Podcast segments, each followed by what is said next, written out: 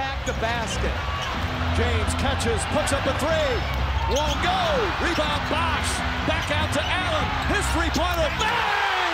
Tie game with five seconds remaining. Welcome to the Hoops Crew podcast, a 50 on the front nine sports original, talking all things basketball, brought to you by yours truly, Shane Harkins from 50 on the front nine. Uh, we have the number one basketball podcast in the Hawkesbury, ladies and gentlemen. The ratings have come through. Joined by my friend up north, Dylan Watson. How are you, buddy? Yeah, good mate. Uh, number one podcast in Carrara as well. Gold oh, Coast. perfect. Another number one podcast in North Richmond. The, the list goes on. Uh, boys, we are actually the number one streamed of all uh, four of the podcasts on 50 on the front nine. You didn't have a lot of competition there, but we've taken gold.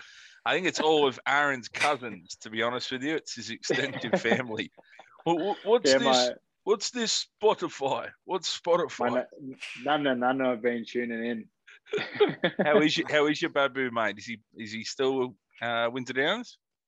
yeah, yeah, he's good, mate. He's still doing his thing. Love it. How are you as well as you uh, recovered from the weekend? I heard you had a couple of beverages.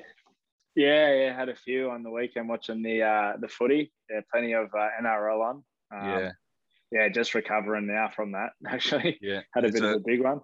And uh, our friend Jared Casey, what's going on with you, mate? You've been missing in action the last few weeks. Yeah, mate. I um kept it a bit quiet. Haven't really gone and done anything, but you know, Uh, just a summary of the we're gonna last come. decade we're on gonna Earth.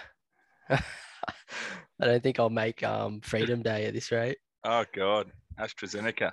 Um, boys, excited to have you on episode six. We're going to touch on a few key points, um, and we will be touching on. Uh, is it the 11th of October? We'll be able to do this in person. Um, I reckon maybe an in-person one with you, deal by the end of the year. What do you reckon?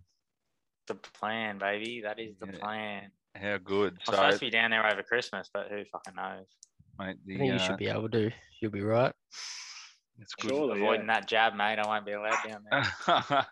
so uh, out of the bad boys crew we are three members now just withholding the jab which is good um, the, the first one has Cummy walk. made himself pretty noticeable on facebook he's caused up a bit of a stir sister's a nurse a frontline worker um, he has an elderly father he lives with and, and he's still causing quite a, a stir with the post what do, what do you think about that as let's just touch on that um, do you think uh, you know a bit of misinformation on social media going around at the moment Oh, about like the vaccine and all that. yeah yeah yeah Oh, you're gonna laugh, but I honestly, I don't have Facebook. I don't watch the news. Really? So I, I couldn't even tell you. I, I don't follow any of the COVID shit.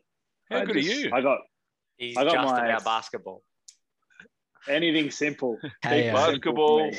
NRL, my dog and Lorraine. They are the only things I care That's about. it. That's all I need to know. Mate, I don't I don't pay attention to it. I just think it's a bunch of fucking negative stuff all the Correct. time. Like Correct. all think- it's just they they intensify everything on the news. They make everything sound so much worse than it is. And Yeah. I just switch off from it. Well said, as well. The, the reason I brought that up, well, probably the first topic we'll